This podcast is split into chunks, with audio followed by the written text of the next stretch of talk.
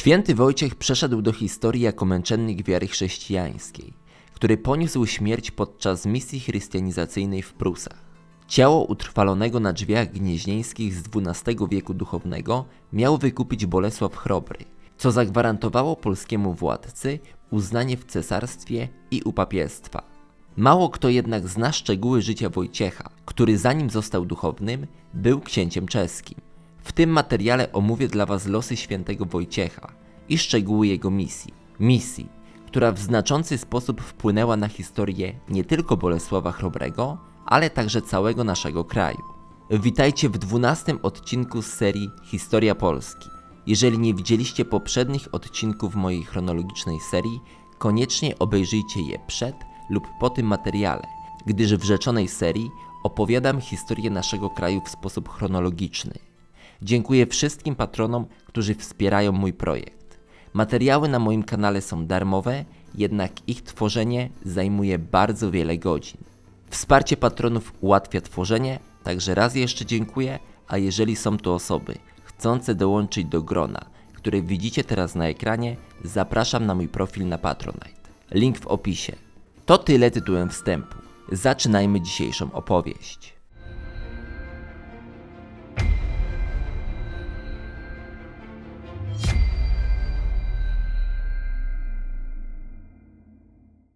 Aby zrozumieć historię i znaczenie misji świętego Wojciecha, przenieśmy się do Czech w X wieku.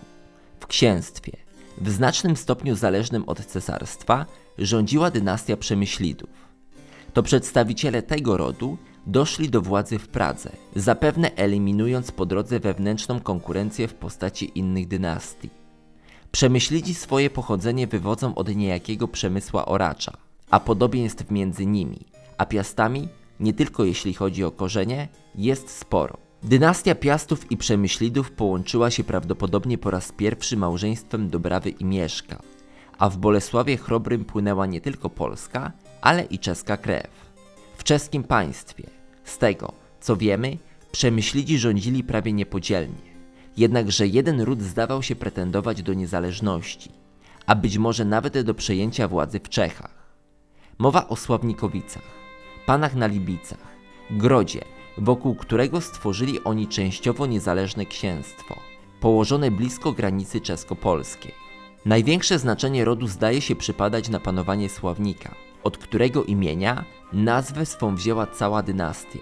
Możliwe, że Sławnikowice spokrewnieni byli z dynastią saskich Ludolfingów, Ottonów, niemieckich królów i rzymskich cesarzy. Nie znamy szczegółów genezy konfliktu między czeskimi rodzinami. Jednakże znamienne są dwa fakty. Po pierwsze, na X wiek poświadczono znaczne umocnienie Libic w postaci rozbudowy obwarowań wokół grodu oraz po drugie, Sławnikowice czuli się na tyle pewnie, że poczęli nawet kuć własne monety. Nie jest wykluczone, że to ze Sławnikowicami współpracował Mieszko I, gdy odbierał Przemyślidom Małopolskę i Śląsk. Późniejsze, Dobre relacje Bolesława z rzeczonym rodem zdają się potwierdzać jakieś wcześniejsze kontakty na tej linii. Jednak szczegóły tych relacji umykają w kronikarskich mrokach. Pozycja Sławnikowiców z całą pewnością nie podobała się przemyślidom osiadłym w Pradze, dążącym do supremacji w Czechach. Ostateczne rozstrzygnięcie sporu musiało prędzej czy później nadejść. Nim do niego doszło, wywodzącego się ze Sławnikowiców Wojciecha czekały lata spokojnego dorastania. Urodzony około 956 roku, późniejszy święty, to prawdopodobnie drugi po sobie Sławie syn Sławnika i Strzeży Sławy. Rodzice przeznaczyli swojego potomka do warstwy duchownej. Legenda głosi, że młodziutki chłopiec zapadł w dzieciństwie na ciężką chorobę, a wyzdrowiał zaniesiony dopiero przed ołtarz Najświętszej Marii Panny. Przeznaczenie przemówiło – Wojciech od małego miał możliwość poznawania hierarchów kościelnych. Tak było w sytuacji, gdy zmierzający na Ruś Kijowską w 961 roku późniejszy arcybiskup magdeburski Adalbert poznał młodego Sławnikowica, użyczając mu podczas bierzmowania swojego imienia. Właśnie pod tym imieniem, świętego Adalberta, nasz święty Wojciech znany jest na zachodzie.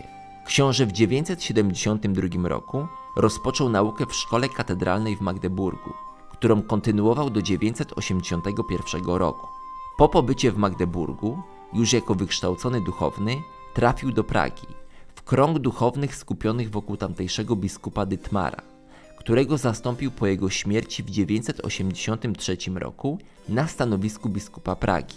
Jak sugeruje Jerzy Strzelczyk w książce pod tytułem Bolesław Chrobry, między Sławnikowicami a Przemyślidami doszło zapewne do okresowego porozumienia, gdyż zgodę na objęcie tak ważnego stanowiska przez Wojciecha wyrazić musiał Bolesław II Pobożny, władca Czech.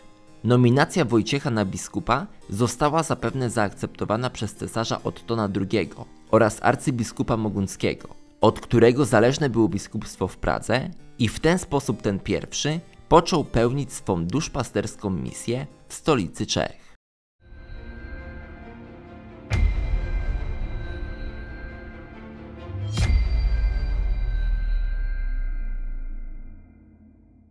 W 988 roku, po kilku latach służby, Wojciech po raz pierwszy opuścił Pragę. Z przekazów wynika, że duchowny popadł w jakiś konflikt z miejscowymi, a napięcia mogły wynikać z kilku powodów. Po pierwsze, biskupowi ciężko było wyegzekwować wśród miejscowej ludności przestrzegania praw kościelnych. W Czechach, pomimo wieloletniej już tradycji chrześcijańskiej, wciąż dochodziło do wielożeństwa, a także do zawierania związków przez duchownych. Po drugie, i co gorsze, przynajmniej dla oddanego duszpasterza, Praga od dawien dawna słynęła z handlu niewolnikami. Na znany nie tylko w europejskim świecie praski targ niewolników trafiali jeńcy wojenni i niewolni z wielu zakątków świata. Na handlu zarabiało nie tylko miasto i władca, ale i przedsiębiorcy, właściciele karczm, straganów czy zajazdów i nikomu nie było na rękę kończyć z tą dochodową praktyką. A czy jakkolwiek była ona zgodna z dogmatami, którymi powinien kierować się dobry chrześcijanin? Nie było to istotne, gdyż zarobki spokojnie starczały na wykupienie pokuty i odpuszczenie grzechów. Być może na decyzję biskupa wpłynęła postawa Bolesława II, który mógł w tym czasie pozostawać w sojuszu z poganami z Połabia. To prawdopodobnie te lub inne, nieznane nam powody skłoniły Wojciecha do wyjazdu z Pragi. Z tej udał się do klasztoru położonego na rzymskim Awentynie, gdzie spędził sporo czasu, skupiając się na praktykach ascezy. Włoska przygoda duchownego to wątek nieistotny dla historii Polski. Jednakże warto podkreślić, że z porzuceniem diecezji przez Wojciecha nie pogodził się tak łatwo arcybiskup moguncki Wiligis, któremu podlegało biskupstwo w Pradze. Nie wyrażając zgody na rezygnację z pełnionej funkcji, zmusił Sławnikowica do powrotu do kraju. Co ciekawe, w Rzymie wraz z arcybiskupem interweniował brat księcia Bolesława II Pobożnego, a więc sytuacja polityczna między dwoma rodami mogła wciąż pozostawać stabilną. W 992 roku Wojciech powrócił do stolicy Czech, gdzie przywitany z entuzjazmem przez miejscowych podjął drugą próbę prowadzenia swej misji. Niestety, i tym razem zakończyła się ona niepowodzeniem. Praga niewiele zmieniła się pod kątem obyczajności, a szale przeważył szturm możnych na katedrę praską, w której ukrywała się podejrzana o cudzołóstwo kobieta. Co gorsza, była ona żoną członka możnego rodu, Werszowców. Prażanie i zapewne członkowie znamienitego rodu chcieli wymierzyć sprawiedliwość zgodnie z prawem zwyczajowym, niekoniecznie kierując się przykazaniami i dobrem kobiety, za którą wstawił się biskup.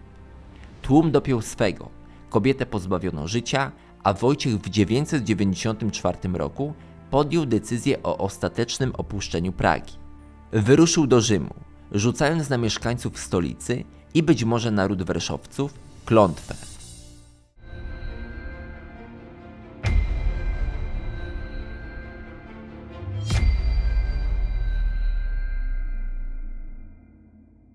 Rok później, jesienią 995 roku, senior rodu Sławnikowiców, Sobiesław, najstarszy brat Wojciecha, wziął udział w wyprawie Ottona III i Bolesława Chrobrego przeciwko Słowianom Połapskim. Pod jego nieobecność 28 września 995 roku do Libic wjechały wojska Bolesława Pobożnego. W Grodzie urządzono masakrę, Ośrodek zdobyto i spalono, a sławnikowiców wymordowano. Ofiarami tego krwawego najazdu padło czterech młodszych braci Wojciecha, a przemyślidzi przesądzili o tym, kto będzie rozgrywać karty w Czechach. Prawdopodobnie w najeździe na Libice udział wzięli przedstawiciele rodu Werszowców, a więc antybohaterowie skandalu ze wspomnianą niewiastą i być może także adresaci rzekomej klątwy Wojciecha. Jest prawdopodobny, że przejęli oni po ofiarach Libice. Sobiesław począł szukać pomocy u Chrobrego, który wyraził zgodę na jego pobyt w Polsce i niewykluczone, że nadał mu nawet we władanie jakiś gród. Niektórzy wskazywali na gród w Żninie. W zaistniałej sytuacji stało się jasne, że powrót Wojciecha do Pragi i współdziałanie z katami jego rodziny jest z moralnego punktu widzenia niemożliwe. Żądał tego co prawda arcybiskup Wiligis, niezbyt zdaje się czuły na zaistniałe okoliczności. Jednakże papież Grzegorz V, dostrzegający konflikt interesów, zaproponował Wojciechowi inne rozwiązanie podjęcie misji chrystianizacyjnej z dala od ojczyzny.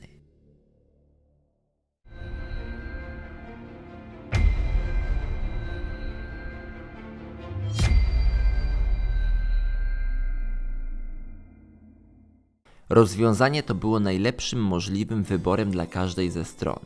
Wszak wiemy, że i Bolesław II nie chciał powrotu duchownego do Czech.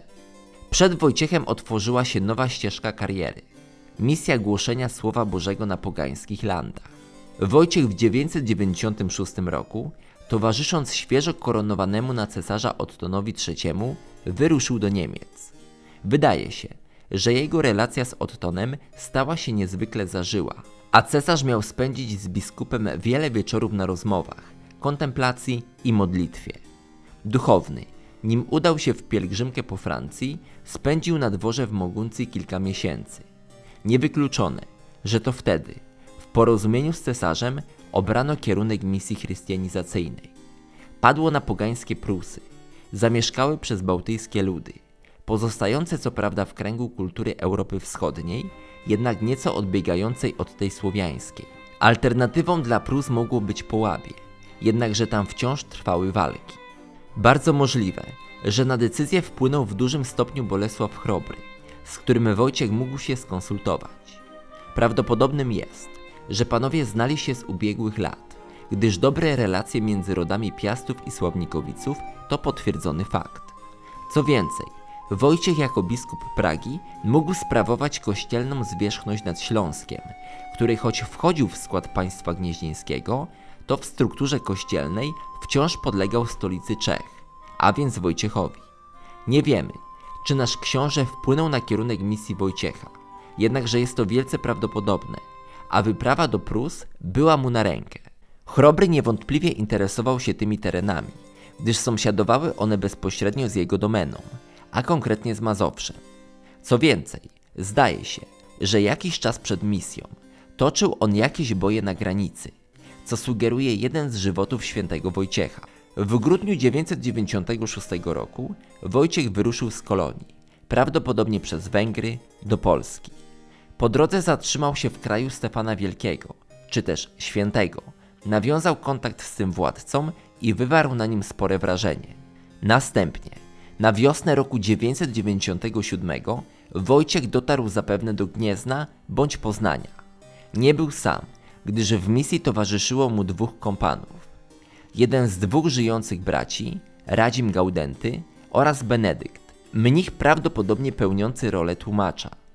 Po pobycie na dworze Bolesława grupa misjonarzy wsiadła na statek i w towarzystwie 30 zbrojnych oddelegowanych do eskorty przez Chrobrego wyruszyła do Gdańska.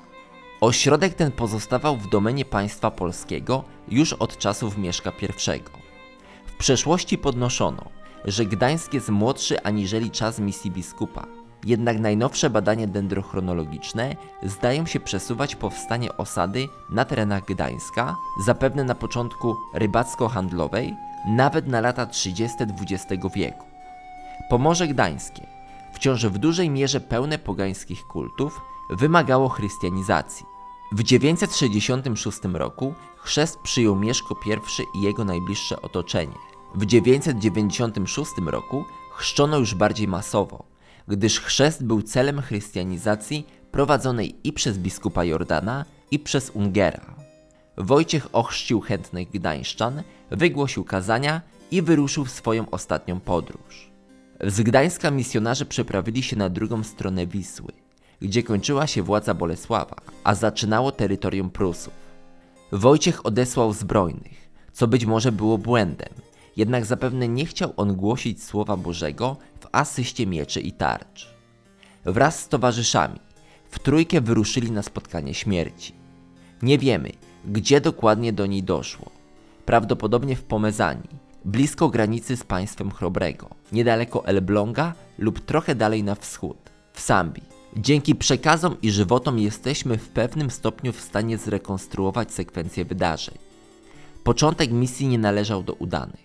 Po przybiciu do brzegu, Wojciecha i jego towarzyszy otoczył tłum miejscowych, a jeden z nich uderzyć miał śpiewającego psalmy biskupa wiosłem, wytrącając mu z rąk księgę.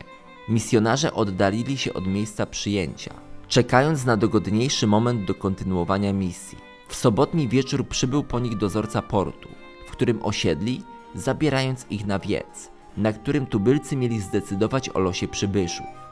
Wiec oznajmił, że jeśli duchowni przerwą misję i powrócą do swego kraju, odejdą wolni i żywi. Jeśli nie posłuchają, zginą. Misjonarze wsiedli na łódkę i zapewne wyruszyli w drogę powrotną. Zatrzymali się w miejscowości, dziś utożsamianej z żuławką na zachodnim brzegu Zatoki Wiślanej. Wojciech wraz z towarzyszami pewnie zastanawiali się, co w tej sytuacji począć. Czy płynąć na Połabie, czy podjąć jeszcze jedną próbę w Prusach. Byli misjonarzami. Nikt nie mówił, że będzie łatwo. Trzeba spróbować jeszcze raz. Zdecydowano się na drugą opcję.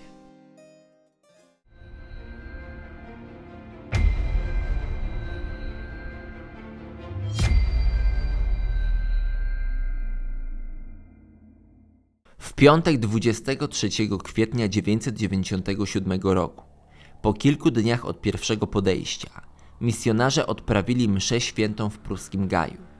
Po mszy udali się na spoczynek, jednak zostali zbudzeni przez wrogo nastawiony tłum Prusów. Misjonarzy skrępowano, a pruski kapłan o imieniu Siko, który wedle ichniejszych zwyczajów podczas starć z innymi ludami dawał ceremonialne znaki do rozpoczęcia bitwy, dał znak i tym razem. Wojciecha na oczach towarzyszy zamordowano, dźgając i przebijając włóczniami. Odcięto mu głowę i wbito ją na pal. Resztę ciała, w zależności od podania, miano pozostawić na polanie, wrzucić do rzeki bądź przypilnować, jeżeli ktoś chciałby je wykupić. Dziś nie wiemy, co ostatecznie zdecydowało o tym, jak potraktowano misjonarzy. Możliwe, że odprawiając mszę w świętym Gaju, pogwałcili oni zwyczaje Prusów. Możliwe, że o losie duchownych przesądził jeden z Prusów, który miał stracić w niedawnej walce z księciem Polan, prawdopodobnie Chrobrym, a nie Mieszkiem, brata. To pokazuje także, że duchownych traktowano jako wysłanników Chrobrego, a nie przedstawicieli kościoła i udowadnia, że słabo poświadczone starcia na granicy polsko-pruskiej miały miejsce. Wojciech jako głowa misji poniósł najwyższą karę, niejako samemu do niej doprowadzając. Wszak dostał jasne ostrzeżenie od wiecu, że jeśli powróci na te tereny, to skończy marnie. Biskup, dawny książę Libic, nie posłuchał i zapłacił za to najwyższą cenę. Jego towarzyszy puszczono, prawdopodobnie po to, by przekazali Chrobremu wiadomość, że ich nastawienie względem nowej wiary i polskiego księcia nie jest bynajmniej wielce przyjazne.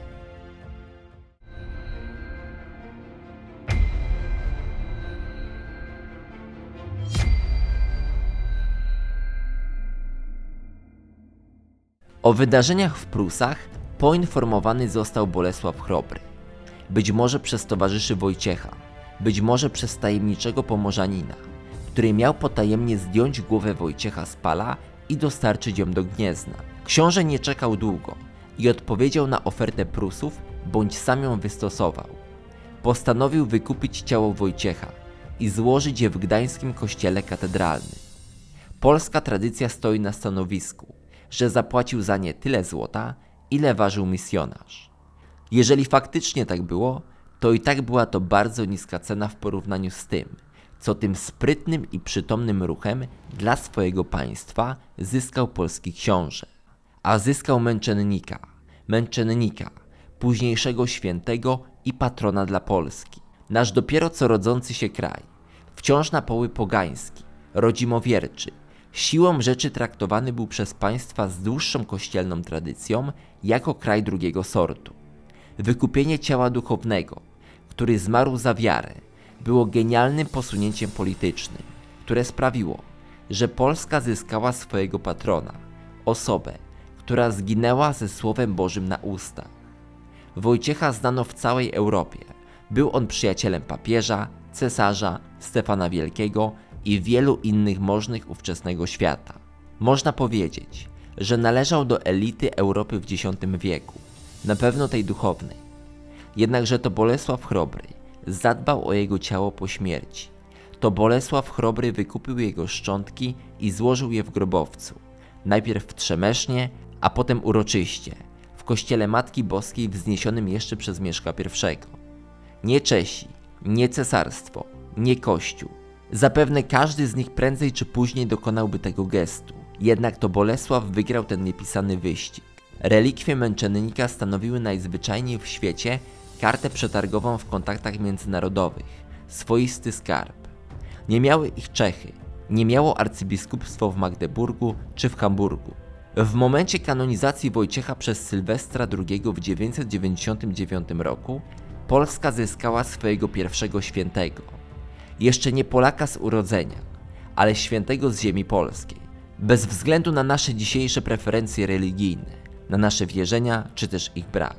W średniowiecznej Europie był to naprawdę bardzo ważny skarb.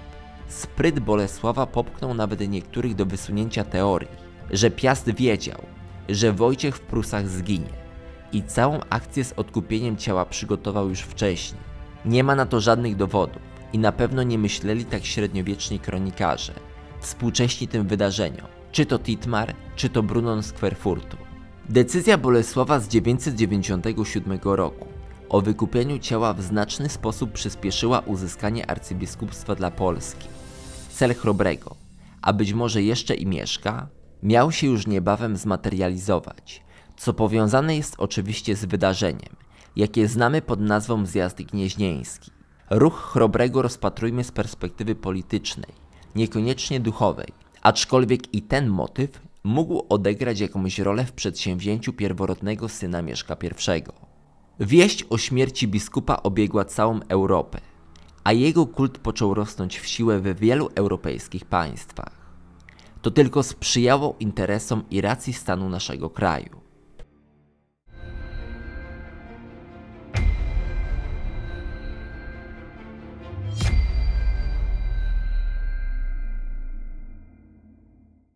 Święty Wojciech zasłynął głównie tym, że zmarł.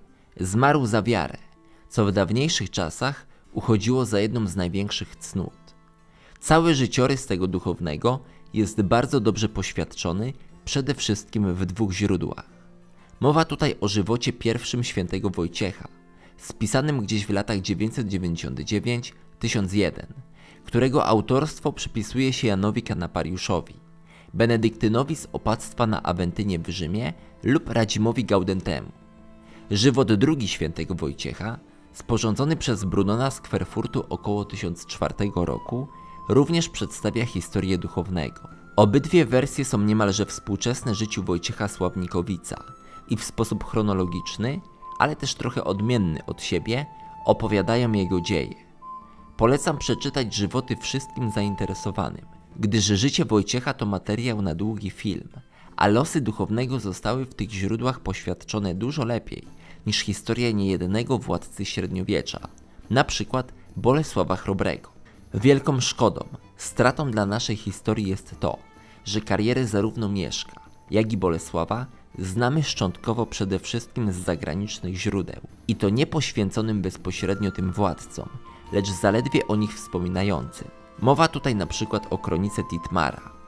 Gal Anonim pisał co prawda o nas, o naszych władcach i to sporo, ale dość długo po ich panowaniu. Święci Kościoła katolickiego, męczennicy, w ówczesnej kulturze chrześcijańskiej byli pod kątem utrwalenia w historii na uprzywilejowanej pozycji względem niektórych władców, a nawet królów, w szczególności tych państw, w których kultura piśmienna, piśmiennicza nie zdążyła jeszcze zapuścić głębokich korzeni. Takim krajem była Polska podczas rządów zarówno Mieszka, jak i Bolesława. Wynikało to także z faktu, że w procesie kanonizacji niezbędnym warunkiem było świadectwo życia tego, który miał świętym zostać, na przykład pasja, tudzież żywot. Pierwszy z żywotów mógł powstać właśnie w tym celu.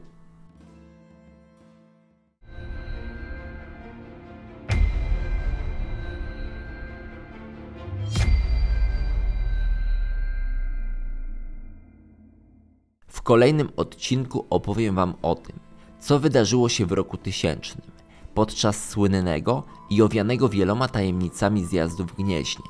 Wydarzenie to bezpośrednio wiąże się ze śmiercią świętego Wojciecha. Ten odcinek to dwunasty epizod historii Polski. I choć wczesne życie świętego Wojciecha nie dotyczyło bezpośrednio dziejów naszego państwa, to uznałem, że warto omówić historię tej postaci szerzej, gdyż w znaczący sposób wpłynęła ona na naszą historię. Dziękuję wszystkim patronom za wspieranie mojego kanału. Jeżeli są tu osoby chcące dołączyć do grona patronów, zapraszam na mój profil w tym serwisie. Link w opisie.